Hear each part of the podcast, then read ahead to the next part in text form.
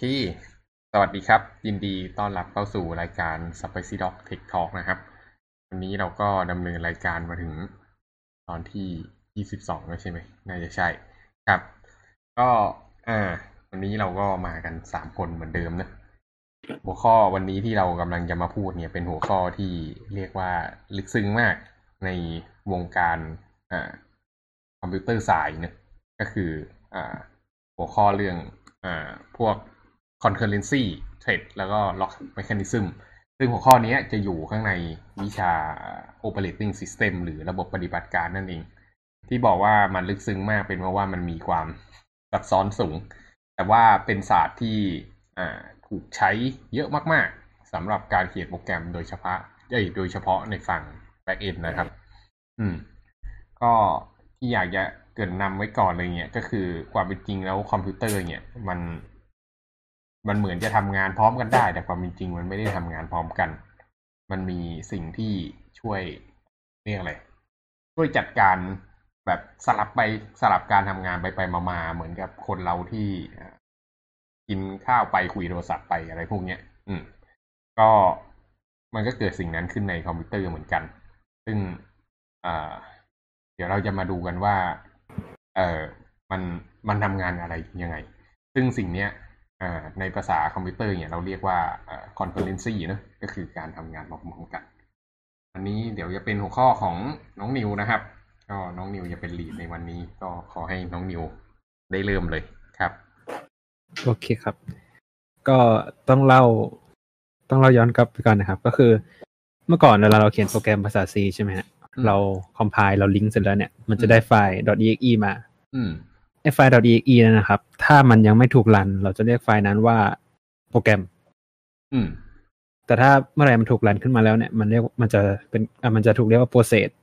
อืมอืมครับในหนึ่งโปรแกรมเนี่ยครับ เวลาเรารันขึ้นมาแล้วเนี่ย มันไม่จำเป็นว่าต้องสร้าง process เดียว อืมถ้าเราเคยไปดูในในตัว task manager ของคอมอะครับ มันอืมหนึ่งโปรแกรมที่เรารันขึ้นมาบางทีมันสร้างมาหลาย ๆ process อืมทีเนี้ย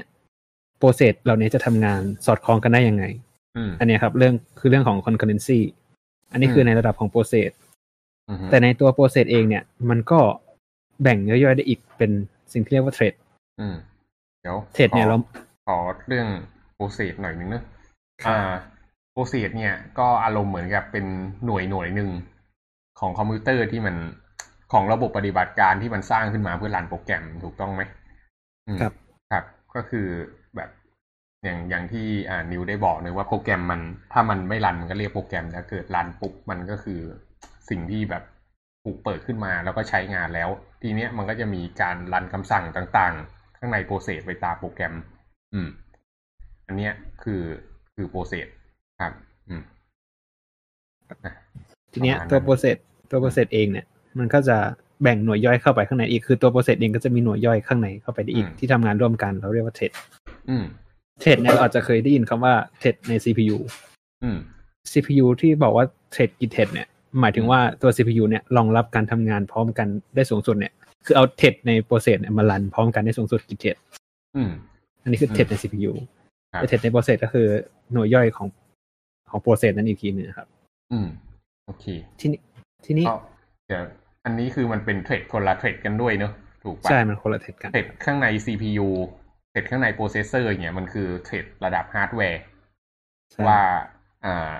ไอ้ processor นั่นน่ะในหนึ่ง core เนี่ยมันสามารถทำงานพร้อม ๆกันได้กี่อย่างเนอะอืมครับ แต่ว่า thread ที่เรากำลังพูดถึงใน context เนี้ยคือ thread ที่เป็นระดับซอฟต์แวร์ ระดับ operating system อือืมมครับทีนี้เวลาเรารันโปรแกรมขึ้นมาให้เป็นโปรเซสแล้วเนี่ยครับอืมมันก็จะไม่ได้มีแค่ มันก็จะมีองค์ประกอบของมันหลายๆอย่างนะครับมคือองค์ประกอบมันเนี่ย มันจะถูกเรียกรวมๆว่าเป็น process control block มใน process control block เนี่ยแน่นอนว่าจะมีโค้ดครับ โค้ดที่เราเขียนว่าเราให้มันทำอะไร อืมซึ่งซึ่งโค้ดนี้จริงๆ มันก็จะเป็นภาษา assembly ไปนะครับ ไม่ใช่ภาษา C แล้ว เพราะมันถูก compile มาแล้วอืมแล้วก็อาจจะมี Data หรือเราอาจจะเรียกว่าเป็น heap ก็ได้ครับ ส่วนเนี้ยจะเอาไว้เก็บพวก global variable ต่างๆ สมมุติว่าอืมเรา เราเขียนโปรแกรมมาเนี่ย เราประกาศ global variable ที่ให้หลายๆ thread มันใช้ด้วยกันได้ ก็จะเก็บอยู่ใน Data นี้อืมต่อมาก็คือส่วนของไฟล์คือโปรแกรมเนี้ยมันต้องเรียกใช้ไฟล์ไหนบ้างอือฮึจะมาเก็บตรงนี้ครับทีนี้ไอ้สามส่วนสามส่วนเนี้ยครับ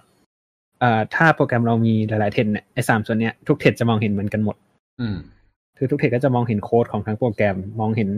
Data ที่เป็น heap ที่เป็นอ่ากอบอลเนี่ยครับอืมของทั้งโปรแกรม แล้วก็มองเห็นไฟล์ที่ใช้ร่วมกันได้ครับแต่มันก็จะมีส่วนที่แต่ละเทรดเนี่ยจะแยกออกมาอีกทีหนึ่งก็คือ ส่วนแรกจะเป็น regis- register ครับ register เนี่ยเปรียบเสมือนเป็นมองว่าเป็นอะไรดีเป็นกระดานทดแล้วกัน กระดานทดเลขอืมแต่ละเทรดเนี่ยก็จะมีของแต่ละคนจะเป็นอืมเอ่อเป็นหน่วยที่ทำงานเร็วๆ แบบเคลื่อนย้ายเลขเร็วๆ เลขน้อยๆ อะไรอย่างเงี้ยครับอืมส่วนต่อมาคือ stack อืม stack ก็คือเป็นส่วนที่แบบเราประกาศเราประกาศ local variable อะครับ พวก inx ในในตัวในตัวฟังก์ชันในภาษา C ก็จะมาเก็บในนี้ที่ไม่ได้เป็น global อืมฮึหรือไม่ก็เวลาเราเรียก เราเรียกตัวเองครับทำ recursion อืมทำ recursion เนี่ยมันก็ต้องดับเบิลตัวการทำงานออกไปใช่ไหมฮะ มันก็ต้องใช้พื้นที่เหมือนกัน มันก็จะมาใช้พื้นที่ของส่วน stack นี้อืมสองส่วนเนี้ยครับ เทรดจะแยกกัน แต่ละเทรดจะมีของของใครของมัน อืม ก็เหมือนเป็น local variable ของแต่ละใช่ครับอืม ทีเนี้ยเอ่อมันก็ดูดีใช่ไหมครับ แต่ว่าจริง ๆ แล้วมันก็จะมีปัญหา เวลาอย่างที่บอกครับ เรามีการใช้ Data ร่วมกันก็คือใช้ global variable ร่วมกันอืมเวลาเทรดมันมาใช้ร่วมกันเนี่ย มันจะเกิดปัญหาขึ้นครับ สมมุติว่าเรา เราเขียนโปรแกรม เขียนโปรแกรมออกมาเป็นสองเทรด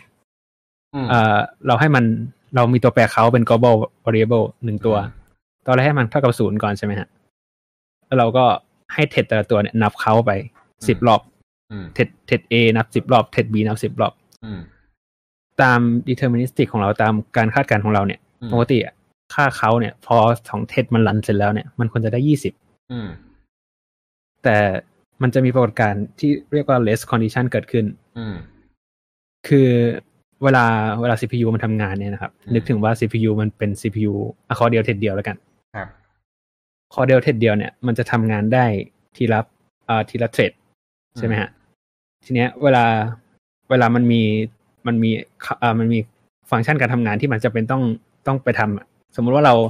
เราจะให้มันรับ input จากคีย์บอร์ดอะ CPU ต้องมา handle ตรงนี้แหละอืมฮึมันก็จะไม่สามารถที่จะ run thread ที่ run อยู่เนี่ยต่อไปได้อื มมันจะเกิดสิ่งที่เรียกว่าการ context switching ครับอืมคือเราเซฟค่าทั้งหมดณ state ตรงนั้นอะเซฟตัวแปรเอ่อ stack เซฟตัวแปร register ทั้งหมดอะเก็บไว้อืมแล้วเราก็ค่อยมาเริ่มทำงานต่อเมื่อเมื่อการทำงาน เอ่อที่มัน interrupt เข้ามา เอ่อการที่มีอย่างอื่นเข้ามาแทรกเราเรียกว่าการ interrupt นะครับอืม interrupt คร่าวๆแล้วกันมัน interrupt ได้สองแบบก็คือ อย่างที่บอกครับมีฮาร์ดแวร์ interrupt จากคีย์บอร์ดจากจออะไรเงี้ยครับอืม หรือไม่ก็เป็นซอฟต์แวร์ด้วยกันเอง interrupt เป็นซอฟต์แวร์ที่อาจจะมีความสำคัญมากกว่าเป็นพวก OS อะไรพวกเนี้ยครับมาอินเทอร์รับได้ ก็คือมาถูกสั่งให้หยุดทำงานไปก่อน ใช่มาครับทำอย่างอื่รอนก่อนนะอืมครับ ก็อะทีนี้เดี๋ยวจะอธิบายครับว่าทำไมมันถึงมันถึงเกิด less condition ที่ว่านี้อืสมมติว่าเราสั่งเขาเท่ากับเขาบวกหนึ่งอืมหรือเขาพัสพัสอืมในความเป็น อะไรก็ตามเนี่ย มันจะต้องถูกแปลงเป็นภาษา assembly อืมคำสั่งเขาเท่ากับเขาบวกหนึ่ง จริง ๆ แล้วมันจะแบ่งเป็นสามคำสั่งครับ ก็คือคำสั่งแรกคือเราโหลดเขาจาก memory ออกมาอืมสมมติเขาตอนแรกเป็นศูนย์ก็โหลดศูนย์ออกมาใช่ไหมครับอืมเราก็แอดค่าเขานั่นแหละคือเขาจะถูกโหลดเข้าไปใน register นะครับ อย่างที่บอกอืมแล้วเราก็จะแอดค่าเขานั้นเข้าไปตัว register ตรงนั้นนะครับอืมกลายเป็นหนึ่งแล้วและคำสั่งที่สามก็คือการสโตกเขานั้นนะกลับไปใน กลับไปในตัว memory อืมฮึ จะเกิดอะไรขึ้นครับ ถ้าเราเทรด A เนี่ย ดึงเขาออกมา แอดค่าเขาไปแล้วหนึ่งแล้วแต่ทีเนี้ยมันยังไม่ทันได้สโตเลย มันดันถูก context switch ออกไปอืมแล้วสมมติการ context switch นั้นอะเทรด B ได้เริ่มทำงานต่ออืมพอเทรด B มันไปโหลดค่าเขาแทนที่มันจะโหลดหนึ่งที่ A มันที่ A มันแอดไปแล้วเนี่ยมันก็โหลดเป็นศูนย์เพราะว่า A มันยังไม่ได้สโตอืมทีเนี้ย เวลาเทรด B มันนับเนี่ยมันก็จะนับได้หนึ่งแล้วก็สโตอืมและ A ก็จะสโตหนึ่งหนึ่ง เพราะฉะนั้นเนี่ยมันก็จะมีการ เอ่อเป็นมันจะเกิดผลที่เราเรียกว่าเป็น indeterministic อะครับ เป็นผลที่ไม่สามารถคาดการณ์ได้อืมฮึตรงเนี้ยคือเอฟเฟกของ race condition ครับ อืม อืม ซึ่ง race condition เนี่ย เป็นอะไรที่ เอ่อ มันค่อนข้างจะน่ากลัว เพราะว่าเราไม่สามารถที่จะ เราไม่สามารถที่จะรู้ได้ว่าโปรแกรมเราทำงานอะไร อืม เราก็ต้องมาแก้ไขตัว race condition นี้ อืม วิธีการแก้ไขของเดี๋ยวเดี๋ยวเดี๋ยว race ก่อนครับผมก่อนจะไปวิธีการแก้ไข อ่า เดี๋ยวขออธิบายเพิ่มนิดหนึ่งอ่าอาจอาจจะย้อนกลับไปนิดหนึ่งนะว่าเออจริง ๆ แล้วคือทำไมถึงถ้าถ้าเกิดมันเกิดปัญหา race condition อย่างเงี้ยทำไมเราถึงมาแบ่งเทรดให้โปรแกรมมันมาทำงาน แบบอืมอย่างนี้ตั้งแต่ต้น เพราะว่ามันทำให้เขียนโปรแกรมยากขึ้นถูกปะอืมใช่ครับ คือจริง ๆ แล้วอยากจะบอกอย่างนี้ครับ เวลาที่คอมพิวเตอร์มันทำงานเอ่อ ระบบปฏิบัติการมันถูก run ขึ้นมาเนี่ยอ่าแล้วมัน run โปรแกรมขึ้นมา สิ่งแรกที่มันจะเกิดคือ process หนึ่งอันเนอะอันนี้เกิดแน่ๆ แล้วทีนี้มันจะมีกี่ process ก็อันนี้แล้วแต่ แต่สิ่งต่อมาที่มันจะเกิดก็คือ อย่างน้อยมันจะต้องมีหนึ่ง threadหนึ่ง process อย่างน้อยจะต้องมีหนึ่ง thread ครับ อืม แล้วหนึ่ง thread เนี่ยมันก็จะ run การทำงานของมันไปตรงๆ อืม แต่ว่า อ่า ถ้าเกิดเราเขียนโปรแกรมปกติให้มัน run หนึ่ง thread เนี่ย มันก็เป็น sequential สวยงาม ได้เป็น deterministic ตามที่เราต้องการ ถูกต้องปะอืมครับ แต่ประเด็นก็คือ อ่า ต้องไม่ลืมว่าคอมพิวเตอร์ของเราเนี่ย อ่า สมัยก่อนโอเค มัน CPU เดียว core เดียวมันก็ไม่ได้มีประเด็นอะไรเนอะมันก็ทำงานได้เต็มที่ร้อยเปอร์เซ็นแต่ว่าพอตอนหลังๆอะ มันมี CPU มากกว่าหนึ่ง core แล้วก็หนึ่ง core มีหลาย thread เนี่ย เวลาที่เราเขียนโปรแกรมแบบเป็น sequential ปกติอะครับ มันจะกลายเป็นว่ามันจะใช้ความสามารถ CPU แค่ thread เดียว สมมุติ CPU เราอ่าสี่ core แปด thread เนี่ย แทนที่มันจะได้ทำงานแบบแปด core พร้อมๆ กันเป็น parallel เนี่ย ก็กลายเป็นว่ามันก็ทำแค่ ใช้ความสามารถแค่เรียกอะไรอะหนึ่งร้อยหารแปดอะใช้ความสามารถแค่ประมาณสิบกว่าเปอร์เซ็นต์ของที่มันจะทำได้จริง ก็ทำให้มันช้าเนอะอืมครับ ทีเนี้ยวิธีการจะทำให้มันทำงานได้เร็วที่สุด เท่าที่เป็นไปได้ก็คือ เราก็ต้องดีดประสิทธิภาพออกมาในทุกๆคอเนอะก็เราก็อาจจะแบ่งโปรแกรมเราออกมาเป็นแปดเทรดอืม ทีเนี้ย พอเรารันโปรแกรมเราปุ๊บทุกคอมันก็จะทำงานเต็มพร้อมกันหมด มันก็ทำให้โปรแกรมเนี่ยมันรันเสร็จเร็ว อืม อันนี้คือเหตุผลว่าทำไมเราถึงต้องแบ่งเทรดอืม แต่ก็อย่างที่มิวได้บอกไปนะครับ พอเราแบ่งเทรดมาปุ๊บ แล้วมันใช้ตัวแปร global ร่วมกัน พอมันใช้ตัวแปร global ร่วมกันตรงนี้เนี่ย มันก็ทำให้มีปัญหาเรื่องอ context switching เกิดขึ้นว่าเออบางทีมันเรียกว่าอะไร มันมันดึงค่ามาแล้วแต่ยังทำไม่เสร็จแล้วคนอื่น มาดึงค่าเดิมแล้วก็เซฟกลับไปกลับมาเงี้ยมันก็เลยเกิดความไม่ถูกต้องมากขึ้น ทีนี้มันก็เลยนำพาไปสู่สิ่งที่นิวกำลังจะเล่าต่อเนอะ ครับครับ ทีนี้เสริมไปแกรบนิดหนึ่งมันอืมมีอีกเหตุผลหนึ่งก็คือออืมบางทีโปรแกรมเรามันไม่ทำงานอย่างเดียวครับ อืมมันทำงานหลาย ๆ อย่างอืมแล้วแต่ละอย่างเนี่ยมันไม่ได้ขึ้นตรงต่อกันโดยชัดเจนครับ ไม่จำเป็นต้องรออย่างให้เสร็จก็ได้ เราก็ทำงานพร้อมๆกันไปเลยอืมอย่างเช่นอย่างเช่นเราเขียนโปรแกรมเอาไว้ตัดเกรดแล้วอืมบันทึกด้วย และซอสด้วย อืมการตัดเกรดตอนแรกครับที่ใส่คะแนนเข้าไปแล้วบอกว่าเป็น A B C D เนี่ยอืมมันไม่จำเป็นต้องไปยุ่งกับการซอสข้างหลังครับเราก็สร้างเทคอีกเสร็จให้มัน ซอสเอง แล้วก็อีกตัวหนึ่งก็แค่เป็นตัวตัดเกรดแล้วก็โยนให้กันอย่างเงี้ยครับครับมันก็จะเพิ่มประสิทธิภาพของโปรแกรมเราได้อีก อืมเออจริงๆมีอีกเรื่องหนึ่งนะที่สำคัญมากเลยอะของเรื่องครับการทำ threading เนี่ยก็คือพวก network ต่างๆ อืม เวลาที่เราเขียนโปรแกรมแล้วจะรับ network ต่าง ๆ เนี่ย มันต้องเปิดซ็อกเก็ตทิ้งเอาไว้ใช่ป่ะ อืมนี่ซ็อกเก็ตมันเปิดทิ้งไว้เฉยๆอะมันก็ต้อง มันมันก็เป็น thread thread หนึ่งอะ ถ้าเกิดเราเปิดซ็อกเก็ตทิ้งไว้ใน thread หลักเนี่ยมันก็ทำให้โปรแกรมเราค้าง เพราะฉะนั้นถ้าเกิดจะเปิดซ็อกเก็ตในเปิดอะไรพวกเนี้ยก็คือเปิดต้องเปิดอีกเทรดหนึ่งแล้วเวลามีข้อความมาก็คือค่อย pass เข้าไปที่ local เอ้ย global variable อะไรประมาณนี้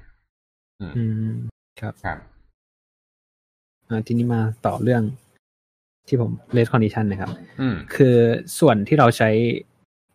เราใช้ global variable ร่วมกันเนี่ยไอ้อืม global variable เนี่ยมันอาจจะเป็นไฟล์ร่วมกันก็ได้นะครับอืมอันนี่ผมขอจะขอเรียกรวมๆว่าเป็น share resource เนาะเป็น resource อืมที่เราแชร์ร่วมกันระหว่างเทด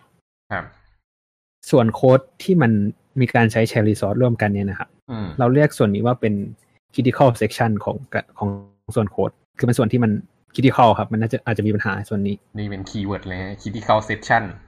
ครับ อืม ทีเนี้ยเราก็ต้องพยายามทำให้ไอ้ critical section เนี่ย แต่ละเทดถ้ามันจะทำงาน critical section อะเทดอื่นจะต้องไม่มาทำงานด้วย อืม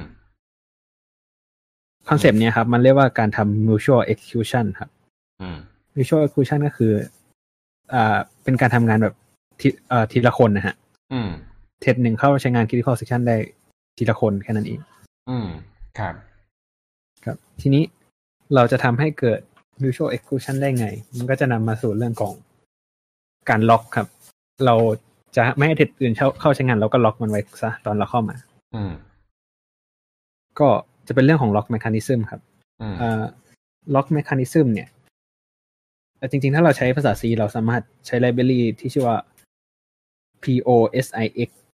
หรือ possible operating system interface อืมแล้วก็ X นี่คือมันจะเป็นมันเอ่อมันจะเป็นของ Unix ครับ แต่เดิมทีอืม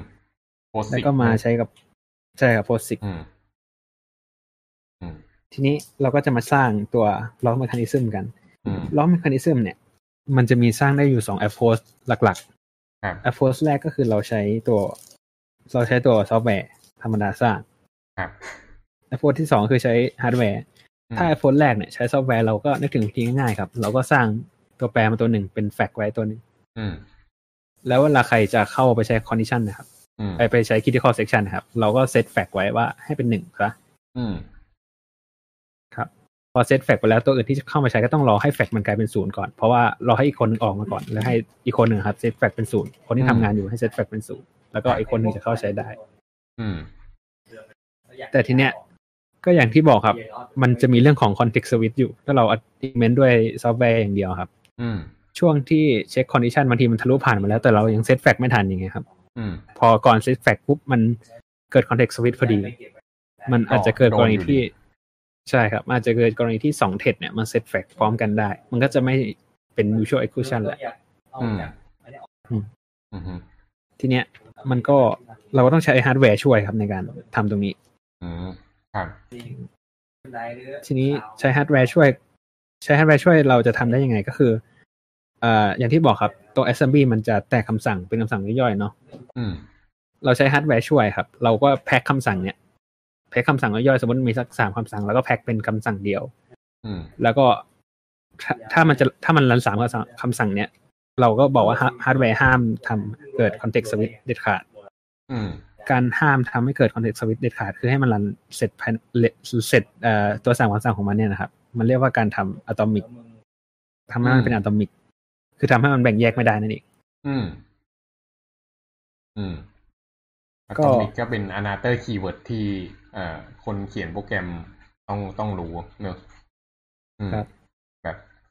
เอ่อถ้าเกิดเขียนโปรแกรม high level สมัยเนี้ยมันจะมีตัวแปรชนิดที่เขาเรียกว่า atomic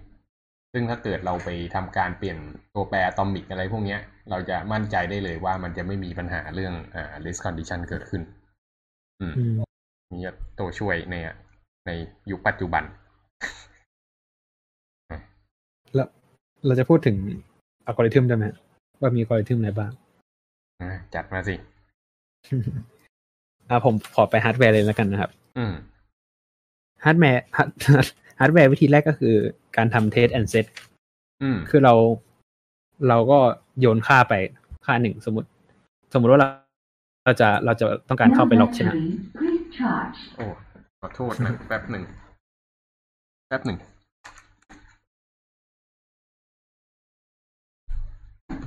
No battery.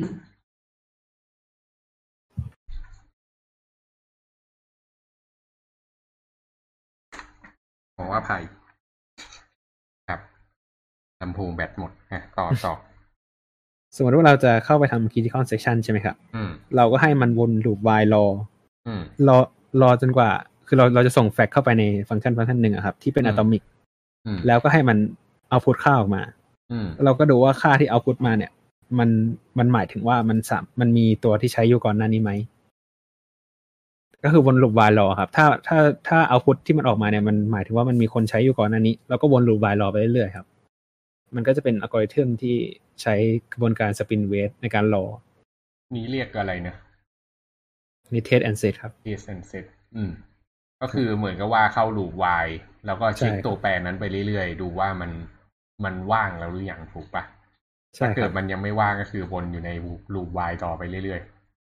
ใช่ครับๆอืม มันจะต่างจากใช้ซอฟต์แวร์ตอนต้นเพราะว่าเราใช้ฮาร์ดแวร์ implement ตัวตัวการ test ตรงเนี้ยครับอ๋อมันก็เลยจะเป็น atomic อืม ก็จะไม่สามารถเจอเกิด context switch แบบแบบเอ่อกรณีเอ่อแบบวิธีหนึ่งได้ อืม แต่ว่าทีเนี้ยนี้มันก็มีไอไอลูปวายนี่มันไม่ได้รันรัวๆเลยเหรอรันรัวๆครับ นี่แหละครับปัญหาของมัน คือม performance มันแย่มากอืมครับอืม ทีนี้วิธีอื่นๆก็คล้ายๆกันครับ ส่วนใหญ่ก็จะเป็นการทำ loop while rọ อืมแทบจะทั้งหมดอืมทีนี้เขาก็จะมาใช้วิธีการอีกอีกเอ่ออีกแคตตากรีหนึ่งคือการทำให้มันแบบยิวไป วิธีแรกให้มันยิวยิวก็คือเราตอนตอนวายครับ พอมันอืมวายเสร็จแล้ว เรารู้แล้วว่ามันมีคนทำงานก่อนเราอยู่ อืมเราก็พอมันรู้ว่ามีคนทำงานก่อนเราอยู่ แล้วก็สั่งมันให้ context switch ออกไป อืมอ่าเพื่อที่จะไปเพื่อที่จะเราหวังว่าพอ context switch เสร็จแล้วเนี่ย มันจะไปหาคนที่มันทำงานได้ คือคนที่มันได้ล็อกไปตอนแรก อืมทีนี้ยูก็จะมีปัญหาครับ อย่างที่บอกว่าเราหวังอืมทีนี้บางทีมัน context switch ออกไปเนี่ย มันก็ไปเจอคนที่มันต้องรอล็อกเหมือนกัน มันก็ต้องอืม context switch อีกเรื่อยอืมๆและไอการ context switch เนี่ยครับ อย่างที่บอกว่ามันต้อง copy variable ทั้งหมด อืมเพราะฉะนั้นมันเสียเสียเขาเรียกว่าอะไร เสียความสามารถของเสีย utility ของ CPU เยอะมาก อืมมันก็เปลืองอยู่ดี ใช่ครับ มันก็เปลืองอยู่ดี อืม แต่อที่ย่างต่น้ออยมันมาก็ยังมีความเสี่ยงที่ดีกว่า ตรงที่ว่าแบบ มันก็มีโอกาสที่จะได้ไปเจอคนที่เขาอาจจะไม่โดนล็อกอยู่ถูกปะก็มีโอกาสครับอืมแต่ว่าบางมันก็มันก็อยู่ที่ตัวตัว process ด้วย ถ้า process ไม่ได้ใช้ทรัพยากรอะไรมากเราอาจจะ while loop รอก็ได้ครับ อืม อาจจะไม่ต้องทำ context switch อาจจะทำให้ performance performance มันดีกว่า อืม ทีนี้วิธีต่อมาที่เขาใช้ก็คือการใช้การ sleep ครับ อืม อันแรกอะ yield คือเรา context switch ออกไปใช่ไหมครับอืมแล้วไอตัวที่เรา context switch ออกไป มันก็ยังไปอยู่ในยังไปอยู่ในจุดที่สามารถจะ context switch กลับมาได้อีกอะครับนึกออกไหมครับครับทีนี้การ sleep จะต่างกันก็คือ เรา sleep ไปเนี่ยไอตัวตัวนั้นนะครับ มันจะไปอยู่ในอีก category หนึ่งเลย คือมันจะไม่ถูกเอามาคิดใหม่ อืม เรา sleep ไปเนี่ย ก็เอ่อ พอพอเราสลีปไปเนี่ยครับ เราให้คนที่ทำงานได้พอมันทำงานเสร็จแล้วเนี่ย เราสร้างคิวมาใช่ไหมฮะอืมคิวมาแล้วก็เอาเท d ไอดีนะครับก็คือดูว่าเท d ไหนเนี่ยเก็บเก็บไว้เท d ไหนที่มันเป็นหนอนนะครับเราก็เก็บไว้ พอคนไหนทำงานเสร็จ เราก็ให้มันไปปลุกอีกเท d หนึ่งที่ที่สลีปไว้ในคิวล่าสุดเนี่ยอืมปลุกมา อันนี้อืมเป็นวิธีที่ใช้อยู่ในปัจจุบันครับน่าจะ efficiency ดีที่สุด ใช่ครับอืมเอ่อน่าน่าจะดีที่สุดแล้วครับอืมตัวนี้ ไอ้ไอ้พวกสลง sleep อะไรพวกนี้มันทำผ่านทางฮาร์ดแวร์เหรอครับเอ่ออ๋อลืมบอกครับ ตัว Sleep นี่เป็นซอฟต์แวร์ครับอืมทีนี้ซอฟต์แวร์เอ่ออย่างที่บอกครับ มันจะมีปัญหาเรื่องเรื่องที่มันโดน context switch ออกไปได้ครับ อืมฮึมันก็เลยทำสิ่งที่เรียกว่าการ์ดออกมาอืมการ์ดเนี่ย มองคล้ายๆว่ามันเป็นการทำ mutex สองรอบ การทำเอ่อการทำล็อกสองรอบอะครับอืม ล็อกล็อกครั้งแรกก็คือ เราล็อกว่าใครที่จะมาแก้ตัวตัวตัวการล็อกโปรแกรมอะครับ เอออะไรดี คือมันจะมี guard guard เนี่ย จะเป็นตัวเช็คว่ามันมีใครที่จะมาทำการกระบวนการล็อกนี้ไหมอืม คือมันจะเป็นการทำให้ไอกระบวนการล็อก เนี่ย แทนมันเป็น mutual exclusion อีกทีหนึงอะครับ อืม คือกระบวนการล็อกทำให้ critical section เป็น mutual exclusion แล้วอืม แล้วการ์ดเนี่ยก็จะมาทำให้ตัวกระบวนการล็อกเนี่ยมันเป็น mutual- mutual exclusion อีกทีหนึ่งอืมคือไม่มีใครสามารถที่จะล็อกพร้อมกันได้สองคน เป็นการการันตีก็ล็อกโดยใช้สงซชั้อนฟต์แวร์อืมครับทำสองชั้นอืมอืม อืมเห็นภาพยาก อยากเห็นไดอะแกรม อืม โอเค อืมฮึผมน่าจะประมาณนี้นะครับ เรื่อง เรื่องที่จะพูดเนาะที่เหลือมันจะเป็นเรื่อง deadlock แหละ อืม โอเค ครับ เอ่อ โอเค ก็นั่นก็เป็นพื้นฐานของเรียกว่าอะไรของ concurrency อะไอ้ race condition เนอะแล้วก็พยายามจะแก้ race condition ด้วย locking แต่ทีเนี้ยมันมีคีย์เวิร์ดหนึ่งที่สำคัญมากเลยก็คือเรื่อง critical section อืม คือถ้าเกิดเป็นเรียกอะไร อ่า จะบอกว่าเด็กยุคนี้ก็ยังไงอยู่ เป็นภาษาใหม่ๆ พวกเนี้ยเออ อ่า เราจะไม่ค่อยเจอปัญหาพวกนี้เท่าไหร่แหละ อืม แต่ว่าถ้าเกิดเป็นภาษาแบบ low level หน่อย แล้วก็เขียนเป็น multi threading นี่จะเจอกันประจำเลย โดยเฉพาะคนที่เขียน parallel computing เนะก็ต้องระวัง อ่า แต่ทีเนี้ย อ่า ที่จะบอกคืออะไรวะที่จะบอกก็คือ อ่า critical section เนี่ย มันเป็นพื้นที่ อย่างที่นิวบอกว่ามันเป็นพื้นที่ที่มันต้องให้เข้าไปทำได้ทีละคนเท่านั้นถูกปะไม่งั้นก็จะมีความเสี่ยงทำให้ข้อมูลมันผิด เพราะฉะนั้นมันก็เลยมีล็อกมาครอบอยู่ แต่เมื่อไหร่ที่เราเอาล็อกมาครอบเนี่ย สังเกตดูว่าพอตัวหนึ่งมันมาล็อกแล้วเนี่ย ตัวอื่นๆที่จะเข้ามันก็จะเข้าไม่ได้ มันก็จะทำมันก็มันก็จะเกิดปัญหาทำให้ช้าลง ถูกป่ะครับ เพราะว่าตัวอื่นมันต้องไปทำเมคานิซึมอ่าเรียกอะไรไปรอโหลดล็อกอะไรพวกเนี้ย ครับ มันก็จะมีปัญหาเรื่อง performance อ่า แต่มันก็เป็นสิ่งที่จำเป็นต้องทำอืม แล้วก็นอกจากนั้นเนี่ย ระหว่างที่คนอื่นอยู่ในล็อกอยู่ในล็อก เนี่ย อยู่ใน critical section เนี่ย คนอื่นที่รออยู่มันก็ต้องยิ่งรอนานเข้าไปใหญ่ ทีเนี้ยเราต้องก็เลยพยายามต้องทำ critical section เนี่ยให้เล็กที่สุดเท่าที่จะเป็นไปได้เป็นไปได้ ถูกปะเพื่อที่เข้าไปปุ๊บ แล้วก็เซตตรงนี้ แล้วก็รีบจบคนอื่นจะได้เข้ามา critical section แล้วที่เหลือก็ทำงานกันเป็น parallel ไปได้ อันนี้ก็คือเทคนิคการเขียนโปรแกรมแบบอ่า concurrency ให้มันมีประสิทธิภาพดีเนอะอืมอ่าโอเคต่อมาก็ตอนนี้เรามาถึงเรื่องล็อกกันแล้ว อืม เอ๊ะ อันนี้คือไอ้ล็อกที่เราพูดถึงนี่คือ Mutex ล็อกถูกป่ะ ใช่ครับ อืม ครับโอเคเราไปต่อ เรื่อง condition variable แล้วกันนะครับกันหรือ variable อืม ได้คืออะไรนะ คือเอ่อ condition variable ก็คือ มันมันจะต่างจากล็อกตรงที่ บางทีเราทำ process นี้ไปใช่ไหมครับบางทีอืมมันต้องรอ process อื่นทำเสร็จอะไรเงี้ยครับ อืม หรือไม่ก็รอ process อื่นทำงานให้ถึงจุดจุดหนึ่งอะอืมตัว condition variable ก็คือเราเราสั่งให้มัน wait signal บางอย่าง อืมพอ process อื่นเนี่ยมันทำมาถึงจุดนี้แล้วเนี่ย มันก็จะส่ง signal มาว่าไอตัวที่ wait อยู่เนี่ยให้ไปทำงานต่อได้อันนี้ครับ คือ condition variable อันนี้เหมือนแบบเขียนโปรแกรมแบบ reactive ป่ะคือแบบ ไปปักแปกไว้ถ้าเกิดอยู่ทำตรงนั้นเสร็จปุ๊บให้มาเตือนไอด้วยอะไรอย่างนี้ประมาณนี้ป่ะใช่ครับประมาณนั้นเลย อืมมันเกิดขึ้นได้ไงนะ คือมันจะ อะคือคือ มันจะมีปัญหาคลาสสิกอะครับ เรื่องเรื่อง สมมติเราจะเขียนโปรแกรมเป็น producer กับ consumer อืม producer เนี่ย จะจะผลิตอาหารครับ สมมติผลิตอาหารอืมเอาไปวางไว้ใน buffer เออสมมติเอาไปวางไว้ในจานจานอืมทีเนี้ย พอวางไว้ในจานเสร็จแล้ว consumer ก็จะมาหยิบมาหยิบตัวอ่าอาหารในจานนั้นกินอืมปัญหาก็คือ เอ่อ ถ้าเราไม่มี condition variable ครับ เราจะรู้ได้ไงว่า producer เอาอาหารมาวางแล้วอืมแล้ว producer จะรู้ได้ไงว่า จานมันว่าง จานมัน empty ครับอืมอันนั้นก็คือเป็นที่มาของ condition variable ว่าตัว producer ก็ต้องเช็คก่อนว่า condition variable ของตัวจานเนี่ย มันมันเต็มไหม ถ้ามันเต็มก็ยังไม่ต้องทำแต่ถ้ามันว่างแล้วก็เอาอาหารไปวาง อืมตัว consumer เองก็ต้องมาเช็ค condition variable ของตัวจานว่า มันว่างไหม ถ้าว่างก็ยังไม่ต้องไปหยิบอะไรอืมแต่ถ้ามันมีของแล้วก็ไปหยิบของได้ อืม แต่ว่า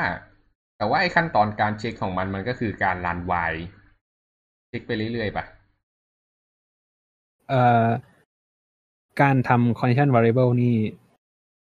มันจะเป็นการ sleep ครับการมันใช้การมันจะใช้การ sleep เหมือน mutex เลย อ๋อ โอเค คือ คือใครที่กำลังรออยู่เนี่ย ก็ไปเข้า queue sleep ซะ อืม แล้วพอไอตัวหนึ่งทำเสร็จก็จะมาส่ง signal ครับ อันนี้มันจะเรียกว่าการส่ง signal อืมให้อีกตัวหนึ่ง ตื่นขึ้นมา อืม อืมอันนี้คือ condition variable ครับ ครับ อืม ทีนี้ condition variable มันก็จะ เอ่อ มันก็อาจจะเกิดปัญหาอีก ก็คือ สมมุติว่า คือคือนึกถึงว่า process มันต้องใช้ resource ใช่ไหมครับอืม ตัว process สมมุติว่าผม ผมจะทำไข่เจียวแล้วกัน อืม พี่แก๊ปจะทำยอืมำ ก็มีซอสอยู่สองตัวที่ต้องใช้ สมมติว่าเป็นเอ่อแครอทกับหัวหอมอืมผมจะทำไข่เจียวผมก็ไปหยิบแครอทมาแล้วพี่แก๊ปก็ไปหยิบหัวหอมมาอืมทีเนี้ย ผมก็ ผมก็บอกว่าผมจะทำไข่เจียวได้ ผมก็ต้องใช้หัวหอมด้วยอืมพี่แก๊ปก็บอกว่าพี่แก๊ปจะทำยำได้พี่แก๊ปก็ต้องใช้แครอทด้วยอืมทีเนี้ยมันก็จะไม่มีใครทำงานได้ครับอืมปัญหาตรงเนี้ยมันมันก็จะนำมาสู่การ มันจะนำมาสู่เรื่องของเดดล็อกอืม เดดล็อกก็คือทุกคนต่างล็อกทรัพยากรที่ตนเองต้องการนะครับอือฮึแต่แต่เราก็ต้องการทรัพยากรที่คนอื่นล็อกไว้อยู่เหมือนกัน แล้วมันจะเกิดการล็อกแบบเป็นวงกลมอะฮะอืมทำให้มันไม่มีใครสามารถทำงานได้ อืมต่างคนต่างล็อกซึ่งกันและกันอืมใช่ครับ นี่มีรูปหนึ่งที่พี่ชอบมากเลยที่พี่เห็นบ่อย ก็คือรถมันวิ่งไปที่กลางสี่แยกอะครับ แล้วก็อ่าครับทุกทุกเลน ทุกทุกทิศทางแบบวิ่งมาชนกันสี่แยกแล้วแบบตรงกลางเป็นเหมือนเครื่องหมายสวัสดิการแล้วก็คันหลังๆมันก็ต่อไปเรื่อยๆแบบติดๆกันเลย อืม ทีเนี้ยมันก็เลยไอ้คันที่ติดอยู่ปกติถ้าเกิดมันจะแก้ล็อกตรงเนี้ยไอ้คันที่อยู่ข้างในมันก็ต้องจะจะต้องเลี้ยวออกมาถูกปะแต่ปรากฏว่า มันเลี้ยวออกไม่ได้ แล้วมันก็ถอยไม่ได้ด้วยเพราะข้างหลังติดอยู่ อืม อันเนี้ยก็คือดิดล็อก หรือเขาเรียกว่าล็อกตายเนอะอืมครับ ก็คือแบบเข้าไปอยู่ตรงนั้นแล้ว ไปไปที่ไหนต่อไม่ได้ อืมก็เป็นเป็นปัญหาที่เกิดจากการล็อก อันเนี้ยเราตอนแรกเรามีโปรแกรมซีเป็นเที่ยวเฉยๆเนอะแล้วเราก็มาทำพาราเรียลทำคอนเ r นซีมารันดีขึ้น แล้วมันก็มีปัญหาเรื่องอะไรนะcritical section เราก็เลยทำล็อกขึ้นมา พอทำล็อกขึ้นมาทีนี้มาเจอ deadlock อีก อืมครับทีนี้ deadlock แก้ไงครับ ทีนี้วิธีการแก้ deadlock เนี่ยครับ มันจะมีอยู่สี่วิธีอืมวิธีแรกคือเรา ignore the problem ไปครับ คือ deadlock ก็ปล่อยมันจอฟ้าไปเลยอะอันนี้เป็นวิธีที่น่าจะใช้จริง ๆ ในสมัยก่อนนะฮะเขาคงแก้กันไม่ได้หรือเปล่า เราถึงได้เห็น Windows 95 Windows 98 มันจอฟ้ากันบ่อย ๆ อะไรอย่างเงี้ย อะอาจจะมีส่วนหนึ่งครับ คือมันเกิดเดดล็อกวิธีวิธีอันที่สองแล้วกันครับ มันคือการ prevention มันครับ อืม คือเดดล็อกเนี่ยครับ มันจะมีเงื่อนไขการเกิดอยู่ อืม เงื่อนไขแรกของมันก็คือ มันเกิดมันต้องทำ mutual exclusion แน่นอนครับ มันถึงจะเกิดเดดล็อกได้ใช่ไหมครับอืม อย่างที่สองคือมันไม่สามารถมัน เราเรียกว่ามันเป็น no preemptive คือไอสิ่งที่เราจองไว้อะครับ สมมุติว่าเราจะเขียนไฟล์เนี่ย อืม เราเขียนไปสักแป๊บหนึ่งแล้วเนี่ยอืมถ้าการเขียนไฟล์มันไม่สามารถที่จะพระมือออกได้อะมันต้องเขียนให้เสร็จอืมไอการที่เราไม่สามารถที่จะเอ่อปล่อยรีซอสหรือปล่อยล็อกได้เนี่ย มันเรียกว่าเป็นการไม่ไม่สามารถ preemption ได้คือเป็น no preemption ครับ อืม อันที่สามคือแน่นอนครับ เป็นการ hold and wait ก็คือ เรา hold ทรัพยากรไว้มากเกินไป แล้วเราก็รออะไรของเราไปครับ อืม พอ hold and wait แล้วแล้ว wait เป็น circular อันนี้คือเงื่อนไขที่สี่ครับ ก็คือพอ wait เป็น circular แล้วมันก็จะเกิด deadlock ขึ้น อืม ที่การแก้อันแรกก็คือการ prevention คือการป้องกันไม่ให้ condition มันเกิดครับ อืม อย่างเช่นเราเราสมมติเราเป็นเวทสกุลาใช่ไหมครับ สมมติว่ามันมีคนนั่งอยู่ห้าคนเงี้ยอืมหนึ่งคนที่หนึ่งเวทคนที่สองคนที่สองเวทคนที่สามคนที่สามเวทคนที่สี่คนที่สี่เวทคนที่ห้าคนที่ห้าเวทคนที่หนึ่งอืมอันเนี้ยมันจะเกิดสกุลาเวทแหละอืมอืมวิธีการแก้ของเราอาจจะแบบสลับอะครับ ให้คนสุดท้ายเนี่ยไปเวทคนทางขวาแทนอะไรเงี้ยครับอืมมันก็จะไม่เกิดลูปไม่เกิดเอ่อการบนเป็นสกุลาอืม อืม แล้วมันจะทำได้ไง ก็คือต้องทำตั้งแต่การดีไซน์ซอฟต์แวร์ถูกป่ะใช่ครับ อันนี้เป็นการแก้ที่อัลกอริทึมเลยฮะ อืมอืมอันนี้คือการ prevention นะครับ ครับ อันต่อมาก็คือการ avoidance ครับ ก็คือการหลีกเลี่ยงป้องกัน อืม อันเนี้ยเราจะดู request เข้ามาครับ พอมันมี request ว่าเราต้องการทรัพยากรตรงนี้เราต้องการล็อกตรงเนี้ยครับอืมเข้ามา เราก็มาอาจจะมาทำ simulate ก่อนอืมเพื่อจะดูว่าถ้ามันอ่ามันมีโอกาสจะเกิด deadlock ไหมอืมถ้าเกิดมีโอกาสเราก็ deny request นั้นทิ้งออกไปอืมเอ่ออัลกอริทึมที่ใช้ที่ใช้ในการดู request ตรงเนี้ยครับ ว่าในการ simulate แล้วกันครับ ว่ามันจะเกิด deadlock ไหมอืมคร่าวๆเราจะใช้ banker algorithm ครับ ก็คือเราจะนับ resource ที่เหลืออยู่อะครับ ว่ามัน request มาเนี่ย มันพอกับ resource ที่เหลืออยู่ไหมอืมแล้วพอเราให้ให้ resource ไปแล้วเนี่ย มันสามารถทำงานเสร็จแล้วคืน resource เพื่อให้ไปให้ process อื่นทำงานต่อได้ไหมอืมอันนี้จะเป็นการนับจำนวน resource อาจจะไม่ได้การันตีว่าว่ามันจะเกิด deadlock แน่ๆนะครับ แต่ว่ามันจะมันจะถือว่ามันเป็นการ unsafe อะครับ มันไม่ปลอดภัยถ้าให้ไปทำถ้าให้ request ไปอะครับ อืมครับนี่คือ avoidance ด้วย banker นะครับ อืมอีกวิธีหนึ่งก็คือเรา avoidance ด้วยกราฟครับ อันนี้อาจจะ advanced หน่อย ก็คือ เราไปวาดกราฟครับเออไม่ไม่ได้วาดกราฟจริงๆครับ หมายถึงว่าในซอฟต์แวร์มันครับอืมในอัลกอริทึมอาจจะไปทำเป็นกราฟ แล้วก็ดูว่าจำลองดูว่ามันมีโอกาสเกิด deadlock ไหมอืมฮึอืมอันสุดท้ายครับ อันนี้คือการทำ deadlock detection ครับอืม deadlock detection นี่จะต่างจาก avoidance ตรงที่ เราให้ request ไปเลยครับ อืมให้ request ไปเลย แล้วถ้ามันเกิด deadlock เมื่อไหร่เรา terminate process นั้นทิ้งเลยครับโอเคอืม อันนี้เป็นครับสี่วิธีที่เอาไว้ป้องกัน deadlock ครับ เป็นนี้วิธีที่แบบทำลายล้างไปแล้วสักครึ่งหนึ่งนะใช่ครับ ใช้งานจริงได้อยู่สองอันเลย อืม อืม ทีนี้ อันนี้มันเป็นแค่ล็อกเป็นแค่ เขาเรียกว่าเป็น concurrency แค่ระดับ thread อืมแต่ว่าถ้าเราจะไปทำในระดับ process มันจะต้องมีโปรโตคอลใช่ไหมฮะอืมเดี๋ยวให้พี่แก๊ปอธิบายต่อกันอืมโปรโตคอลอะไรวะอ้าวอ่า อ่า คืองี้ อ่า พี่ พี่คงไม่ไม่ไม่ชัวร์ว่าตกลงแล้วมันจัดการอะไรยังไงนะ แต่แต่อันนี้คือจากประสบการณ์การเขียนโปรแกรมจริงก็คือ อ่า เวลาการเขียนโปรแกรมจริงเนี่ยไอไอสองวิธี ที่ทำลายล้างเนี่ยบอกเลยว่าใช้ไม่ได้ครับ มันมันทำลายล้างเกินไป คือส่วนใหญ่เวลาเราเขียนโปรแกรมจริงอะ เราจะออกแบบโปรแกรมให้มั่นใจว่าตกลงแล้วแต่ละอยากจะบอกว่าแต่ละอะไรอะแต่ละโปรเซสที่มันรันอยู่ตอนเนี้ยมันมันคือแต่ละเทปแต่ละเทปก็แล้วกัน แต่ละเทปที่มันรันอยู่ตอนเนี้ยมันเอ่อเรียกว่าอะไร มันจะใช้ทรัพยากรอะไรบ้าง แล้วก็คนอื่นๆ จะใช้ทรัพยากรอะไรบ้าง แล้วเมื่อไหร่ที่มันจะใช้ชนกัน มันโชคดีอย่างหนึ่งที่โปรแกรมอ่าทั่วไปอะครับ จุดที่เลวร้ายที่สุดที่มันจะมาชนกันคือเรื่องไฟล์เนอะถ้าสังเกตดู แล้วก็มันเป็นปัญหาที่คอมมอนมาก จนกระทั่งลิบหลาย ๆ ตัว ที่เอาไว้เปิดไฟล์ปกติอะครับ มันจะมีแฟกบอกว่าตกลงนี่จะเปิดไฟล์ขึ้นมา read หรือจะเปิดไฟล์ขึ้นมา write ถูกปะอืมครับทีเนี้ย อ่า หลาย ๆ คนเวลาไปเขียนโปรแกรมแม้แต่ตัวพี่เองสมัยก่อนเนี่ย ก็จะมีความสนใจสงสัยว่าเฮ้ยทำไมจะเปิดไฟล์มันถึงต้องยากขนาดนี้วะ คือแบบ ก็แค่จะเปิดไฟล์ขึ้นมาอ่าน แล้วก็เขียนแค่นี้เองทำไมมันถึงต้องลำบาก แต่เบื้องหลังจริงๆของมันก็คือมันก็ก็โดนไอ้เรื่องเรื่องเรื่องนี้เนี่ยแหละ เรื่องเรื่องเดดล็อกอะไรพวกเนี้ยคือสมมุติว่าถ้าเกิดเรา มีสองเทรดที่มันเปิดไฟล์เดียวกันขึ้นมาพร้อมกัน แล้วมันเขียนไปพร้อม ๆ กันเนี่ย สิ่งที่เกิดขึ้นก็คือไฟล์นั้นก็จะเน่าโดยธรรมชาติถูกต้องปะอืมครับทีเนี้ยมันก็เลยกลายเป็นว่าถ้าเกิดเราบอกว่าให้เปิดไฟล์เพื่อไรเนี่ย ก็ต้องอ่าก็ก็คือไอตัวโปรแกรมอะครับ มันจะทำ Mutex Lock ให้โดยอัตโนมัติ ว่า ถ้าเกิดมีการเปิดไฟล์แบบไรแล้ว ถ้าคนอื่นจะไรอีกห้ามไรนะ แล้วก็คนอื่นจะรีดก็ห้ามรีดด้วย รอให้ไอคนเนี้ยเขียนไฟล์ให้เรียบร้อยก่อน เพราะฉะนั้นเวลาที่เราเขียนโปรแกรมเนี่ยแล้วเราบอกให้มันเขียนไฟล์เนี่ยให้รีบทำให้เร็วที่สุดเท่าที่จะเป็นไปได้ เพราะคนอื่นมันรอใช้ก่อน แต่ในทางตรงกันข้ามอะครับ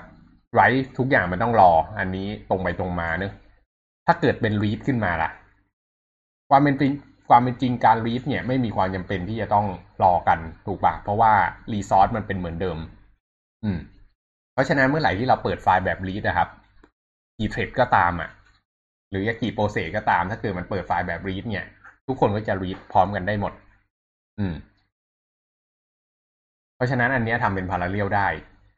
อืมจนกระทั่งมันมีหนึ่งคนที่มันจะมา write สมมติมันมีคน read อยู่สิบคนใช่ปะแล้วคนที่สิบเอ็ดจะมา write มันก็จะต่อคิวเว้ยมันก็จะวิ่งวิ่งไปเรื่อยๆ สมมติคนที่สิบสองจะมา read คนที่สิบสามจะมา read ก็ต้องต่อไอ้คนที่สิบเอ็ดเนี่ย อ่า แล้วคิวมันจะค่อยๆ ลดลงไปเรื่อยๆ จนกระทั่งมาถึงคนที่ไรท์ไอ้คนที่ไรท์ก็ไปเขียนไฟล์เรียบร้อยปุ๊บ คนที่รีดถึงจะเข้ามาอ่านไฟล์ได้เป็นพาราเรลเหมือนเดิม อืม อันเนี้ยเขาเรียกว่า read write locking อืม มีในบทเรียนด้วยไหมอืมอืมไม่ไม่มีครับ ครับ อืม ก็ก็ ก็เป็นเรียกอะไรอะอยากจะบอกว่าเป็นอีกหนึ่งวิธีในการป้องกันการทำเอ่อป้องกันเดดล็อกเหมือนกัน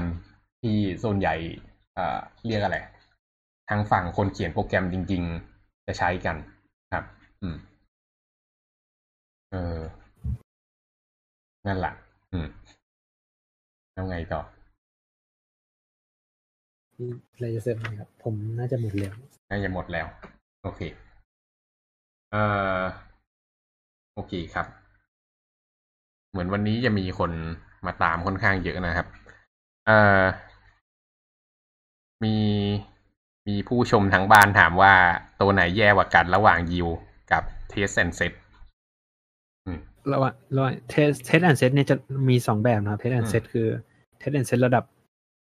มันจะมีระดับซอฟต์แวร์ครับ อย่างที่ผมบอกก็คือมันจะเกิด มันจะไม่มี mutual exclusion เลยอันนั้นนะครับ อืม อันนั้นน่ะแย่สุดครับ แต่ถ้าถามว่า test and set ระดับฮาร์ดแวร์กับ yield อืมอันไหนแย่กว่ากัน อืม จริงก็มันก็ตอบยากนะ มันก็ขึ้นอยู่กับ OS ด้วยครับ อืมฮึอืม ส่วนตัวผมว่าการการ spin wait อาจจะแย่กว่าครับ เพราะมันจะต้องเสียเท็ดเท็ดหนึ่งไปเลย อืมใช่เข้าไหมฮะอันนั้นคือ obvious มากอืมใช่ครับ คือการ spin wait เนี่ย สมมติว่าเรามีเท็ดเดียวอะ ไอตัวที่มันได้ล็อกจริงๆอะมันจะไม่ได้ทำงานแน่ๆเพราะว่ามันต้องเอา thread นั้นอะไป spin wait lockอืมฮึอืมเพราะฉะนั้นผมมองว่าการอ่าการ test and set โดยการ spin wait ระดับฮาร์ดแวร์เนี่ย มันแย่กว่าการยิวครับอืม ครับ แล้วไอ้ไอ้วิธีการ sleep นี่เรียกว่าอะไรนะ ที่ส่งสัญญาณเนี่ยอะอะไรนะ อ๋อ condition variable อันนั้นมัน condition variable อืมสครับ sleep อันนี้มันเป็นการ park unparkอืมอืม โอเค ก็ครับก็ประมาณนั้น เอ่อโอเค ทีนี้ก็จบหัวข้อหลักเนอะเรื่อง lock mechanismนี้ออกออกนอกวิชา OS หน่อยนึงอยากจะเสริมในโลกความเป็นจริงว่า อ่าพี่ได้ไปเจออะไรมาบ้างครับ เออที่อย่างแรกที่อยากจะบอกเลยก็คือ หัวข้อนี้เป็นหัวข้อที่สำคัญมาก โดยเฉพาะคนที่จะมาทำฝั่ง back end นะครับ เพราะว่า back end เนี่ยมันเป็นลักษณะการเขียนโปรแกรมที่แบบหนึ่งโปรแกรมมีคนเข้ามาเออหนึ่งโปรเซสเนี่ยมีคนเข้ามาใช้งานพร้อม ๆ กัน แล้วก็มันจะเป็นการแตก thread ซะมาก โดยเฉพาะคนที่ทำเว็บเนี่ยแล้วมันจะมีการแย่ง resource กันแบบเป็นเรื่องเป็นราวเอ่อไอ resource ตรง ไอ resource ตรงที่เราคุยกันตรงเนี้ยมันเป็น resource ระดับ อยากจะบอกว่าโลเลเวลมากเนอะความเป็นจริงแล้วเราไม่ได้ลงมาเขียนตรงนี้เลยซ้ำแต่ว่าสุดท้ายแล้วอะในระดับ High Level อย่างเช่น การ Access Database อะไรพวกเนี้ยครับ ปัญหาพวกนี้ก็ก็ยังอยู่เนอะมันไม่ได้หายไปไหนเลย การจะ Access Database อ่า สมมุติเราบอกว่าคนหนึ่งจะให้โอนเงินไปอีกที่หนึ่งอะไปไปให้อีกคนหนึ่งอะมันก็ต้องมีการดึงค่ามาทำการลบค่าทำการบวกค่าอะไรเงี้ย ทีเนี้ยไอสิ่งที่อยู่ข้างในตรงเนี้ยครับ มันก็ยังเป็นเรื่องของเอ่อมันก็ยังเป็น critical section เหมือนกันถูกปะอืม สมมติเราดึง ดึงเลข อ่า ดึงเงินใน account balance ของคนหนึ่งออกไปจาก record database เนี่ย ค่าของเขาหายไปแหละ แล้วเราเอาไปใส่อีกคนนึงไม่สำเร็จอะไม่รู้อาจจะเกิด database ดาวตอนนั้นขึ้นมาอะไรเงี้ย ทีนี้เงินหายไปจากระบบเลยนะ อืม เพราะฉะนั้นข้างใน Database เนี่ย เวลาที่จะเขียนโปรแกรมกันนะครับ เขาจะมีสิ่งที่เรียกว่า transaction อืม อันเนี้ยเป็นนกลไกการทำงานขั้นสูงของของระดับข้างบนเนอะมันหมายความว่า อะ สมมติถ้าเกิดเราจะทำโปรแกรมขึ้นมานะครับ ถ้าเกิดเราจะเขียนโปรแกรมโอนเงินเนี่ยเราจะกำหนด อ่า transaction ขึ้นมาเป็นบล็อกเหมือน mutex lock เนี่ยแหละ อืม แล้วเวลาเขียนโปรแกรมก็คือให้ เอาเงินออกจากใน A สามร้อยบาท แล้วก็ให้บวกเงินใน B เข้าไปสามร้อยบาท อันนี้ก็คือการโอนเงินสามร้อยบาทจากใน A ไปใน B นะแล้วพอจบอ่าจบไอ้ section ตรงเนี้ย เราก็จะสั่ง commit อืมทีเนี้ยข้างใน database อะครับ เวลามันทำงานก็คือมันก็จะลอง simulate ดูก่อน ว่า โอเค มันได้ทำเสร็จแล้วนะ แต่มันมาร์กเอาไว้ว่าจะยังไม่แมม จะยังไม่เซฟลงไปในข้อมูลจริง ๆ จนกระทั่งได้รับคำสั่ง commit พอ commit ปุ๊บมันถึงจะเซฟจริง ๆ อันเนี้ยก็คือวิธีการแก้ปัญหาในในในโลก ในโลก programming ในโลกแอป software development จริง ๆ ครับ อืมแล้วก็คนที่เขียน back end นะครับ จะเจอปัญหาอย่างเงี้ย อยู่ตลอดเวลาเลย เนี่ยเป็นเหตุผลที่ เออเขาบอกว่า ทำไม back end development ถึงมีความ complicate กว่า back ไอ้ complicate กว่า front end นั่นเอง เออ มันมันก็เป็นเพราะตรงนี้เนี่ย เนี่ยแหละ อืม เพราะว่า เพราะว่าคนที่เขียน front end อะ ก็คือดูเรื่อง client เครื่อง client เครื่องเดียวเนอะถ้าเกิดมันจะเกิด มันจะเกิดพังขึ้นมา มันก็พังเฉพาะบนเครื่อง client เครื่องนั้นไง แต่พอทางฝั่ง back end อะ มันมีโอกาสที่เครื่อง client หลาย ๆ คนอะ เข้ามาพร้อม ๆ กันมาใช้ resource เดียวกันแล้วมันจะพัง มันก็เลยต้องมีความ เข้าใจกระบวนการการการทำงานของคอมพิวเตอร์ในเรื่องพวกนี้ค่อนข้างแม่น อืม แล้วก็อ่า อีกเรื่องหนึ่งก็คือ อยากจะพูดถึงเรื่องการเรื่อง resource ที่มันใช้ในการ spawn threadไอในการ spawn process ในการ spawn thread ขึ้นมาพวกเนี้ยนี้ได้ได้เรียนยังเอ่อยังไงนะ อืม อ่า เวลามันสร้าง thread ขึ้นมาพวกเนี้ย มันมันมันมี resource ที่มันต้องใช้ถูกป่ะครับ ครับ อืม อ่า คือสมมุติเรารัน process ขึ้นมา process หนึ่งสิ่งที่ OS ทำคืออะไรบ้างอะตอบได้ปะแล้วก็คือเราสร้าง process control block อืมใช่ไหมอืมแล้วเราก็สร้าง test control block ข้างใน process ตามที่มันมี test อืมเท่านั้น ครับ แล้วมันก็ต้องจองพื้นที่ในดิสใช่อืมเอ่อซึ่งเพื่อสร้างเป็นอืม virtual memory อ่าครับ อืม ซึ่งสังเกตแล้วก็ดูว่ามันก็ต้องมีการประมวลผลเกิดขึ้นถูกป่ะครับ ใช่ครับ อืม แล้วเวลามันเปิดเทรดใหม่ก็คือมันก็ต้องจอง virtual memory เพิ่มถูกต้องปะอืม และไอ้การจอง virtual memory เอ่ยอะไรเอ่ยพวกนี้ครับ ทุกอย่างเป็นเวลาทั้งนั้นเลยนะ อืม แล้วก็อ่าเพราะฉะนั้นน่ะอ่าเวลาที่สปอนเทรดใหม่มันก็เลย พี่เลยบอกว่ามันมีเรื่องรีซอสที่เกิดขึ้น ไหนจะเรื่องอ่าคามคอนซัมชันที่จะต้องใช้ ไหนจะเรื่อง memory ที่ต้องใช้เพิ่ม แล้วนอกจากนั้นน่ะเทรดเวลามันเกิดขึ้นมาเนี่ย มันจะต้องมีการดูแลถูกปะมันจะต้องมี scheduler ที่คอยไปดึงมันขึ้นมาทำงานว่าเทรดนี้มันจะใช้หรือยังถูกปะครับครับอืม เพราะฉะนั้นยิ่งมันมีเทรดเยอะขึ้นมากเท่าไหร่เนี่ย โอกาสที่เกิด context switching มันก็จะเยอะขึ้นมากเท่านั้นถูกปะครับ ครับ สิ่งเนี้ยเขาเรียกว่า overhead เนอะของการสร้าง thread ขึ้นมาเยอะๆอืมตอนหลังเนี่ยในในโลก programming อันนี้อาจจะหลุดออกจากหัวข้อ OS นิดนึงเนอะแค่อัปเดตให้ฟังว่าในโลก programming เนี่ยการอย่างที่บอกว่าการสร้าง thread ออกมาเนี่ยมันทำให้เปลืองทรัพยากร มาก จริง ๆ มันก็ไม่มากเท่า process แต่มันก็ยังถือว่ามากอยู่ อืมเขาก็เลยใช้สิ่งที่เรียกว่า coroutine อืม ก็คือเหมือนอารมณ์คล้ายๆ Event Loop ข้างใน Node.js อะครับ ก็คือมีโปรแกรมโปรแกรมหนึ่ง ที่มันคอยรัน อ่า เรียกอะไร อีเวนต์ต่างๆ ที่มันเกิดขึ้นในแต่ละรอบอะครับ อืม แล้วเวลาที่มันมีการทำงานเนี่ยมันก็จะเซฟไว้ใน memory ว่าโอเคไอคนนี้ทำถึงตรงนี้แล้วไอคนนี้ทำถึงตรงนี้แล้ว แล้วเวลามันรันไปเนี่ย แต่ละรอบมันก็จะทำให้แต่ละคนจนกระทั่งมันไปรอ รอปุ๊บมันก็ไปทำคนต่อไปมาทำเนี้ยวนไปเรื่อยๆอืม ลักษณะโปรแกรมลักษณะเนี้ยมันเป็นโปรแกรมลักษณะที่มีเทรดเดียว อืม เพราะฉะนั้นน่ะ เวลามันทำงานมันก็เลยแบบค่อนข้างเร็วพอสมควร อืม ราะว่ามันมันมันจะไม่มีไอ้พวกโoverhead ของการทำ threading อะไรพวกนี้ มากนักครับ แล้วก็อ่าอันนี้คือลักษณะการทำงานของ Node.js เนอะที่เป็น Event Loop แล้วก็ถ้าเกิด High Level ขึ้นไปอีก ก็ไปดู Golang Golang เขาจะมี Go Routine อยู่ Go Routine เนี่ยอารมณ์เหมือน thread เลย แต่ว่าเขาบอกว่ามันเป็นเหมือน mini thread อะมันเป็น thread จำลองขึ้นมาข้างในโปรแกรมของเขา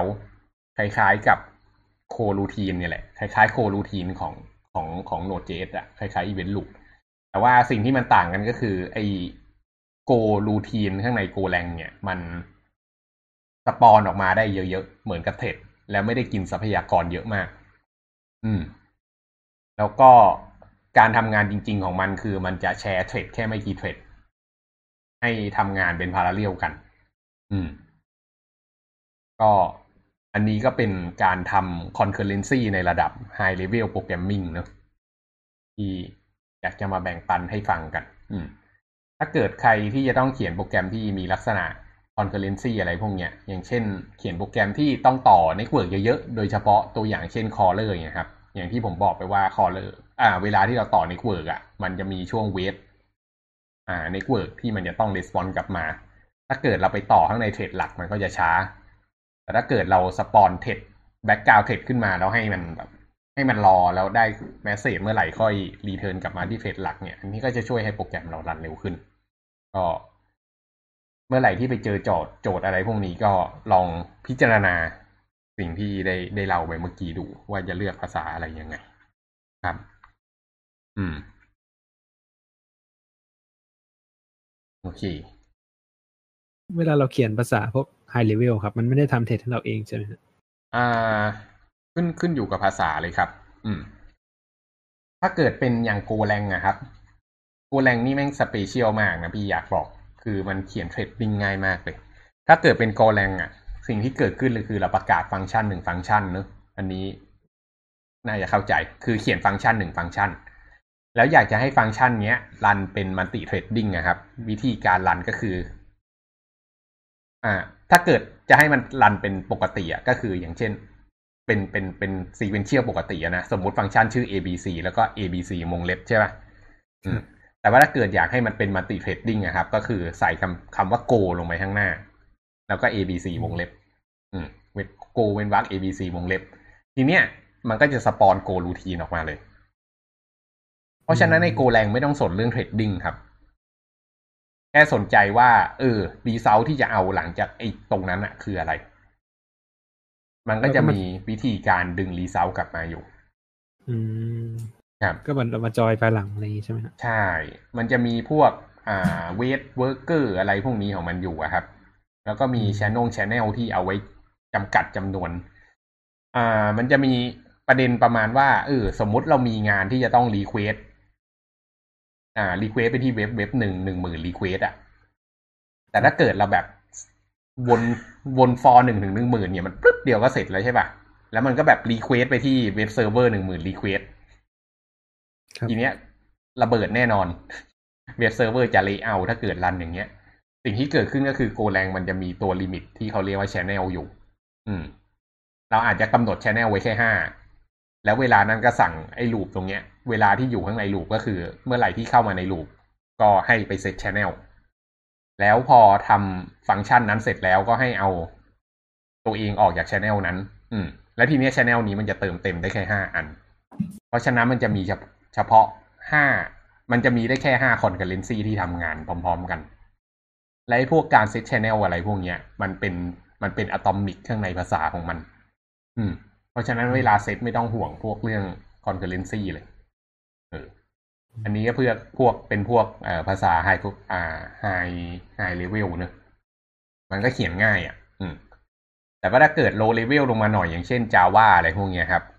ถ้าเกิดอยากจะทำก็คือก็ต้องก็ต้องมาเปิดเทรดเอง ของ Java มันจะเรียกว่า class runnable เนอะเคยได้เขียนมาไม่เคยเลยครับ เออ ถ้าเกิดเขียน Java เนี่ยโอ้โหเปิดเทรดยากมากเลยพี่อยากจะบอก อืม ก็ไม่ไม่ค่อยแนะนำ ถ้าจะเขียนจริงไปไปเขียนแบบพวกเอ่อ Kotlin อะไรพวกนี้ดีกว่า มัน improve ขึ้นมามากแหละครับอืมอืม แต่สรุปก็คือต้องต้องจัดการเทรดเองถ้าเกิดเขียน Java แล้วถ้าเกิดเขียนเทรดเทรดมันทำงานเสร็จแล้วก็ต้องจอยกลับอืมอืม แต่ว่าตอนหลังๆอะ เหมือนมันจะมีลิบที่เป็นพวก async อะไรพวกนี้อยู่ async task อะไรพวกนี้ครับ ซึ่งพวกนี้ก็จะทำให้อ่าเราไม่ต้องไปยุ่งกับเทรดโดยตรง แต่โค้ดก็ยังยาวยาวมากๆอยู่ดีอะส่วนทรงซีอะไรนี่ไม่ต้องพูดถึงเนอะรับเต็มอยู่แหละยันเจมจองเมมโมรีอะไรนู่นนี่นั่นเลย อืม อ่า โอเค แล้วทีเนี้ย อ่า หลังหลังหลังนี่คนอาจจะคุ้นกับ Node.js ใช่ป่ะ Node.js เนี่ยเป็น เป็นเคสพิเศษ อยากจะบอกเป็นเคสพิเศษ โดยตัว natively โดยตัวมันเองอะครับ มันจะบอกว่าเป็น concurrency สักทีเดียวก็ไม่ใช่ แต่จะบอกว่าไม่เป็น concurrency concurrency ก็ไม่ได้ มันเป็นทั้งสองอันในตัวเดียวกัน อ่า ของ Node.js เนี่ยลักษณะมันเป็นเขาเรียกว่า asynchronous อืม ส่วนใหญ่ก็จะ async IO เนี่ยแหละ มันจะเป็นลักษณะของการที่เวลาที่โปรแกรมมัน run อะ คือถ้าเกิดมัน run ได้มันก็ run ไป จนกระทั่งมันโดนไปโดน IO lock อ่า IO blocking ต่างๆนะครับ อย่างเช่น การเปิดไฟล์ การต่อ network อะไรพวกเนี้ย เมื่อไหร่ไปเจอพวกนั้นปุ๊บ สิ่งที่ Node.js ทำก็คือ มันจะต้องอ่าสร้างอ่า memory block ขึ้นมาใหม่อีกบล็อกหนึ่งเพื่อเอาไว้รอรับ result ของการถูก IO blocking ตรงนี้ แล้วถ้าเกิดมันได้ result มาตรงเนี้ย มันก็จะไปใส่ในไอ้ memory ตรงเนี้ย แล้วมันถึงจะ return กลับมาใช้งานได้ มันเรียกสิ่งนี้ว่า promise เคยได้ยินไหมอืมโ o มิสเออ promise คำมั่นสัญญา อืม สมมุติเราไปสั่ง request web เนี่ย สั่งฟังก์ชันน่ะและไอ้ฟังก์ชันนั้นมันจะ return คำสัญญามาให้เว้ยว่าเดี๋ยวจะได้ result มาอยู่ข้างในเนี่ยแต่ตอนเนี้ยยังไม่ได้ มันต่างจากใช้พวก async await ยังไงอะอ่ามันมันมันคือสิ่งเดียวกันแหละ async await คือตัวจัดการแกะ promise ออกมา อ๋อ ครับครับอืม ได้ได้ใช้ async await แล้วใช่ปะเพื่อนได้ใช้ครับอืมผมเป็นคนเขียน back end ผมไม่ได้ใช้ ครับ อืม ก็นั่นแหละ อืม async async อะคือฟังก์ชันที่ return promise ครับ อืม แล้วก็ await คือตัวที่แกะออก อืม อะไรประมาณนั้น อันนั้นคือ Node อ่า ทีนี้เคสกรณีอีกกรณีที่น่าสนใจคือ Python อันนี้ก็ใช้กันเยอะเนอะ Python ก็มี threading เหมือนกัน อืม ก็ threading ใน Python ก็มีหลายแบบ เทรดดิ้งเต็มๆแบบเขียนเทรดเลยก็มี Python ก็ทำได้ครับ แล้วก็เทรดดิ้งที่เป็นแบบ อ่า เป็น Node.js เป็น async await ก็มีเหมือนกัน อืม ก็สรุปก็คือ Python เขียนได้ทั้งคู่ แต่ว่า async await ของ Python มันจะแปลกๆหน่อย อืม มันเออมันแปลกๆอะบอกไม่ถูกครับ อืม แต่ก็ไม่สะดวกเท่าภาษาโกใช่ไหมโอ้โหโกนี่ที่สุด เอ่อโกนี่พี่ชอบมากครับ ในชอบในเชิงของการทำเอ่อ concurrency นะ อืม คือภาษามันเกิดขึ้นมาเพื่อแก้เรื่องนี้โดยเฉพาะเลยอะ อืมอ๋อครับ อันนี้พี่ยังไม่นับพวกภาษา map reduce ทั้งหลายนะ มันจะมีภาษาพวก functional programming อ่า มีอีกเรื่องหนึ่งที่อยากจะพูด ถ้าเกิดเราเราออยากากจะพูดเรื่องอะไร ถ้าเกิดเราอยากจะกันเรื่อง ถ้าเกิดเราอยากจะกันเรื่อง deadlock มีอีกวิธีหนึ่งที่กันครับ คือเขียนให้อยู่ในรูปแบบของ functional programming รู้จัก functional programming ไหมอืม ไม่ไม่น่าไม่เคยได้ยินครับเออเหมือนเคยได้ยินแต่จำไม่ได้ ไอสิ่งที่น้องเขียนกันอยู่อะเขาเรียกว่า procedure programming ครับอืมหรือไม่ก็ objective อ่า OOP อะเออ แต่ว่า functional programming เนี่ยมันจะเป็นลักษณะประมาณว่า อ่าจำเรื่อง map reduce ได้ป่ะครับครับ ที่เรากระจายงานออกไปเยอะๆ แล้วก็เอา result มารวมกัน อืม ครับ เราสามารถเขียนโปรแกรมของเราให้เป็นรูปแบบอย่างนี้ได้เหมือนกัน อืม ก็คือเราก็เขียนแมปแล้วก็เขียนรีดิวข้างในโปรแกรมเราเนี่ยแหละ แล้วเวลาแมปก็คือทำหลาย ๆ อย่างพร้อม ๆ กันอะแล้วพยายามรวบว่าเออข้างในแมปหนึ่งอันเนี่ย มันมันจะทำงานเหมือนๆกันเนอะแล้วก็อาจจะมีการเปิดฟงเปิดไฟล์ไปต่อในเวิร์กอะไรนู่นนี่นั่นก็ก็ให้มันทำไป แต่สุดท้ายเป็นเชอรี่ผลลัพธ์จะกลับมารวมกัน อืม ก็มันก็แก้จะปัมีญหาเดดล็อกมันมันแก้ปัญหา deadlock ตรงที่มันไม่มี deadlock เลยตั้งแต่ต้น เวลาเขียนฟังชั่น a ลโปรแกรมมิ่งเนี่ย เขาจะไม่เปิดรีซอสที่มันเป็น ที่มันจะไปติด deadlock อะอืม คือคือหนึ่งฟังก์ชันไปแบบ reduce ได้ทีละฟังก์ชันอย่างนี้นะอ่า ในใน resource เดียวกัน อืม อืม เดี๋ยวคิดก่อนนะจะอธิบายยังไง มันไม่ค่อยได้ใช้ global variable ป่ะ มัน เออ ใช่ มันไม่ใช้ global variable นั่นคือเหตุผลหลักมเพราะฉะนั้นน่ะ มันเลยไม่มีการใช้รีซอสที่รวมกันน่ะ งงไหม แต่แต่รีซอสที่เรากระจายงานไปมันก็เป็นถือว่าเป็น global หรือเปล่า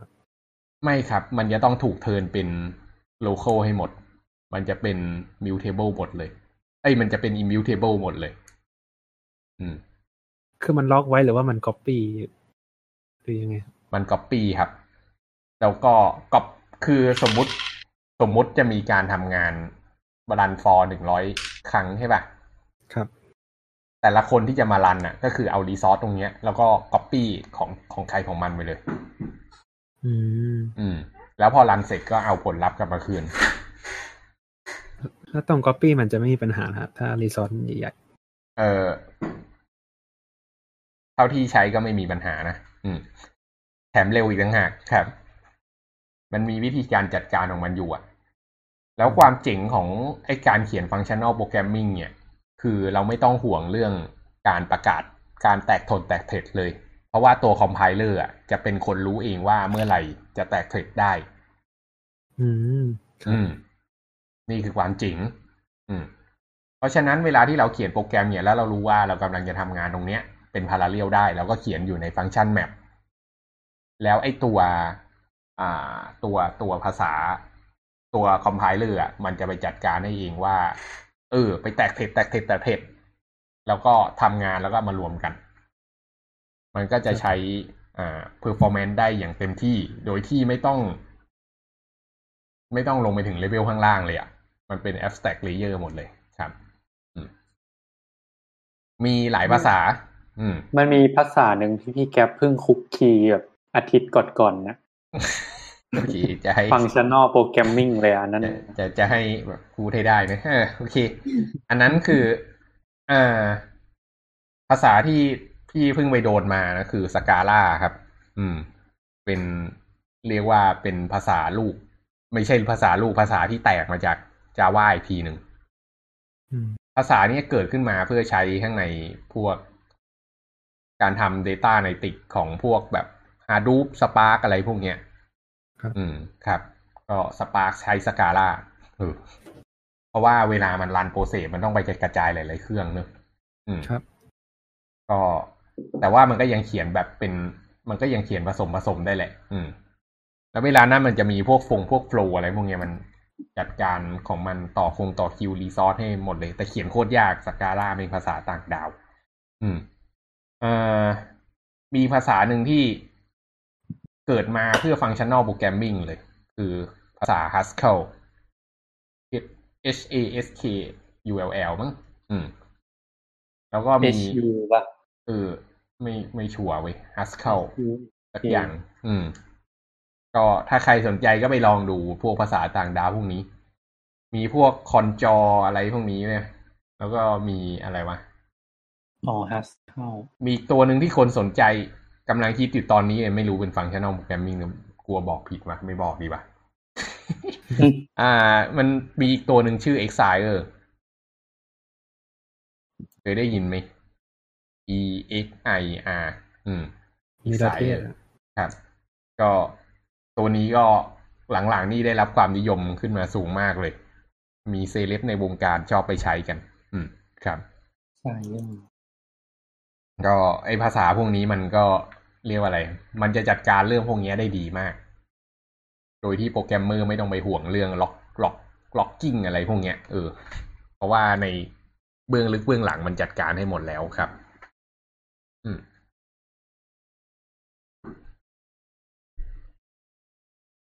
ตอนนี้พี่ยังขาดอีกภาษาหนึ่งที่ยังไม่ได้ไปเขียนแต่อยากจะเริ่มเขียนคือภาษา Rust ของ Mozilla คิดมาก อืม คิดว่าปีใหม่เนี้ยน่าจะได้เจอก็จะมาเล่าให้ฟัง อืม โอเคครับเมลมีคำถามอะไรไหมครับ เมื่อกี้น้องนิวจะพูดอะไรหรือเปล่าอะป่าวๆพี่เมลเชิญเลยอืมจะถามว่า threadingกับ processing ต่างกันยังไง thread กับ process ใช่ไหม อืม อืม ก็คือเอ่อ thread มันเป็นหน่วยย่อยของ process อะครับ มันเป็นเอ่อในในหนึ่ง process มันสามารถแบ่งออกได้เป็นหลาย thread แล้วมันจะใช้ resource บางอย่างร่วมกันได้ อย่างเช่น resource ที่อยู่ใน heap กับที่อยู่ในไฟล์แล้วก็โค้ดเนี่ยครับ ใช้ร่วมกันได้ แต่ว่าถ้าเราทำ process สอง process นะครับ เวลาเราจะติดต่อแลกเปลี่ยนข้อมูลกัน มันจะต้องอาสร้างโปรโตคอลพิเศษบางอย่าง ให้มันติดต่อกันได้ อืม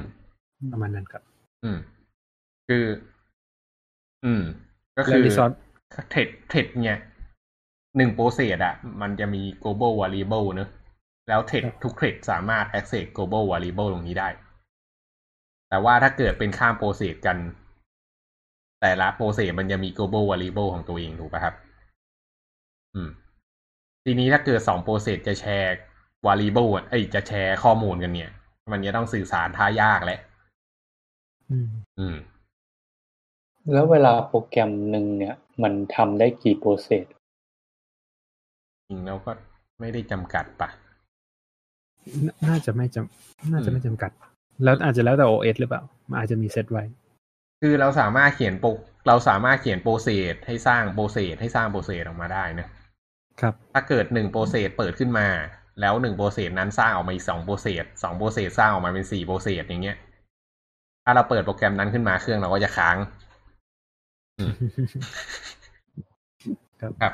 อืม ก็แล้วอืมแล้วมันแล้วทางที่ดีคือควรจะหนึ่งโปรแกรมมันควรจะทำกี่ processอะนี่เป็นคำถามที่ดี เป็นคำถามที่พี่เคยถามตัวเองเหมือนกัน เคยเห็นโปรแกรมที่มัน run บน Task Manager ป่ะครับ ครับเออ อันนั้นอันหนึ่ง process และโปรแกรมฝั่ง GUI ก็อีกหนึ่ง process แสดงให้อย่างโคมนี่ก็คือหลายหลาย process หรอ อย่างโคมเนี่ย ที่ตอนนี้ไม่ชัวร์แล้วนะ แต่สมัยก่อนอะหนึ่ง tab หนึ่ง process ถามว่าทำไมหนึ่ง tab หนึ่ง process ไหนลองเดาสิก็ request แยกกันไงปัญหาเรื่อง security ครับ อืมอืมเพราะถ้าถ้าเราทำแยก process ไปเลยมันก็จะติดต่อหากันไม่ได้อยู่แล้ว ใช่ process หนึ่ง process มันเหมือนเป็น sandbox ของตัวเองอะเวลาเวลามันเปิดมันก็จะ access ได้เฉพาะ variable ของมันถูกปะแต่ว่าถ้าครับเกิดเราเอาหลาย ๆ tab มารวมข้างใน process เดียวกันนะครับ มันกลายเป็นว่าแต่ละ tab มันสามารถเปิดข้ามเข้ามาถึงเว็บอีกเว็บหนึ่งได้อะอะไรประมาณนั้นน่ะอืม แต่มันเกิดขึ้นบน client นี่ นั่นยิ่งสำคัญเลยไง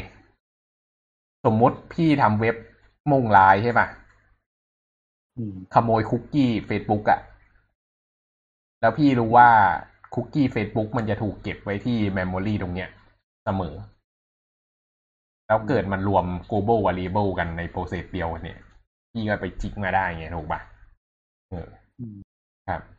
แต่ว่าถ้าเกิดมันแยก process กันทีเนี้ย Facebook มันเปิดมันก็เป็นของมัน เว็บพี่เปิดมันก็เป็นเว็บของพี่มันก็ไม่ไม่ไม่รวมกัน access ข้ามกันไม่ได้ครับอืมอืมแต่ว่าตอนนี้พี่ไม่ชัวร์แล้วนะว่ามันเป็นยังไง แต่ตามหลักแล้วมัน มันก็ยังต้องควรต้องแยกอยู่อะนะแต่ว่ามันอาจจะมีการใช้งานประมาณว่า อะสมมุติ อาจจะมีเต็มที่ห้าโปรเซสแล้วก็พวกแท็บอื่น ๆ ที่ปิดอยู่ก็คือ ก็คือ sleep ออกไปไว้ใน memory อะ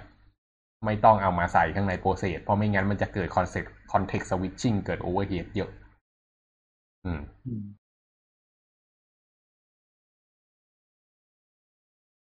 อืมอืมคำถามอะไรอีกไหมเงียบแหละทางบ้านมีคำถามอะไรไหมครับ เหมือนจะเงียบไปแล้วเหมือนกัน มันเป็นโวช a l อ่า โอเค ของนิวก็ไม่มีอะไรเนอะมีปรากฏการณ์อีกอันหนึ่งแล้วกันนะพูดไว้เออก็ปรากฏการณ์อะไรเอ่อวิธีการวิธีการล็อก อันที่ผมบอกที่มันเป็นสลีปอะครับอืมมันจะมีปรากฏการณ์ที่เราเรียกว่าเป็น waiting waiting list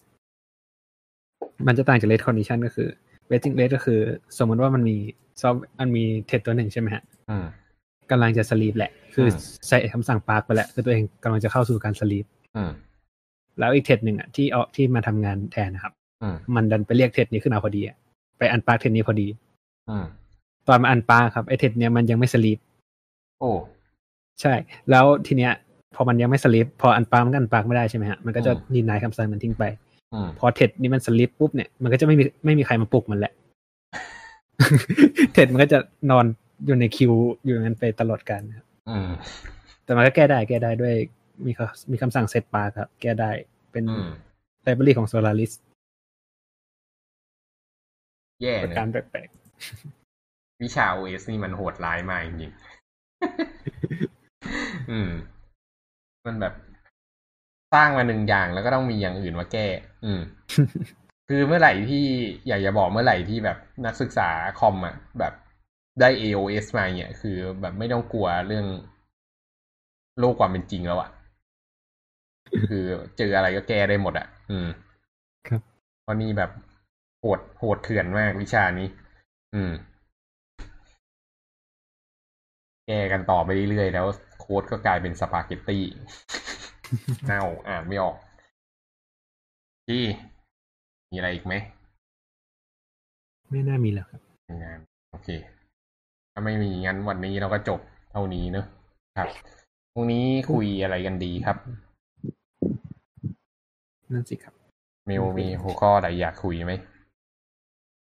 อืมอยากรู้เรื่องอะไรพิเศษตอนนี้ เรื่องอะไรเหรอนอกจากอัลกอริทึมเดี๋ยวเราจะมาจัดอัลกอริทึมกันเป็นจากๆเลย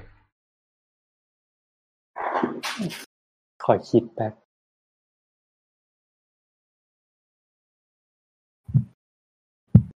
อืม ไม่รู้ว่า พี่แก๊ปเอา bug มาพูดก็ได้มั้งได้ได้ก็งั้นพี่ขอเล่าเรื่องหนึ่งที่แบบเรียกว่าอาจจะไฮเลเวลหน่อย แต่ว่าเป็นเรื่องการตัดสินใจที่ค่อนข้างยิ่งใหญ่ของพี่ในชีวิต อืม คือเรื่องการย้ายจาก PHP มาไว้ มาอยู่ Python ก็น่าจะเป็นหัวข้อที่ก่อดราม่าในวงการโปรแกรมเมอร์พอสมควรเลยทีเดียว ว่าทำไมถึงย้ายจาก PHP มาใช้ Python อืม ก็นั่นแหละครับ เดี๋ยวพรุ่งนี้เรากลับมาเจอกันอีกครั้งหนึ่ง ผมจะมาเล่าให้ฟังว่าทำไมที่บริษัทถึงย้าย PHP มามามาไว้ Python โอเคไว้ก่อนเลยว่าไม่ใช่ว่า PHP เป็นภาษาที่ห่วย แล้วควรย้าย แต่มันมีเหตุผลมากกว่านั้น ใครอยากรู้พรุ่งนี้มาฟังกันครับเรียกแขกส่วนวันนี้เราสามคนจากกันเท่านี้ก่อนครับ สวัสดีครับสวัสดีครับ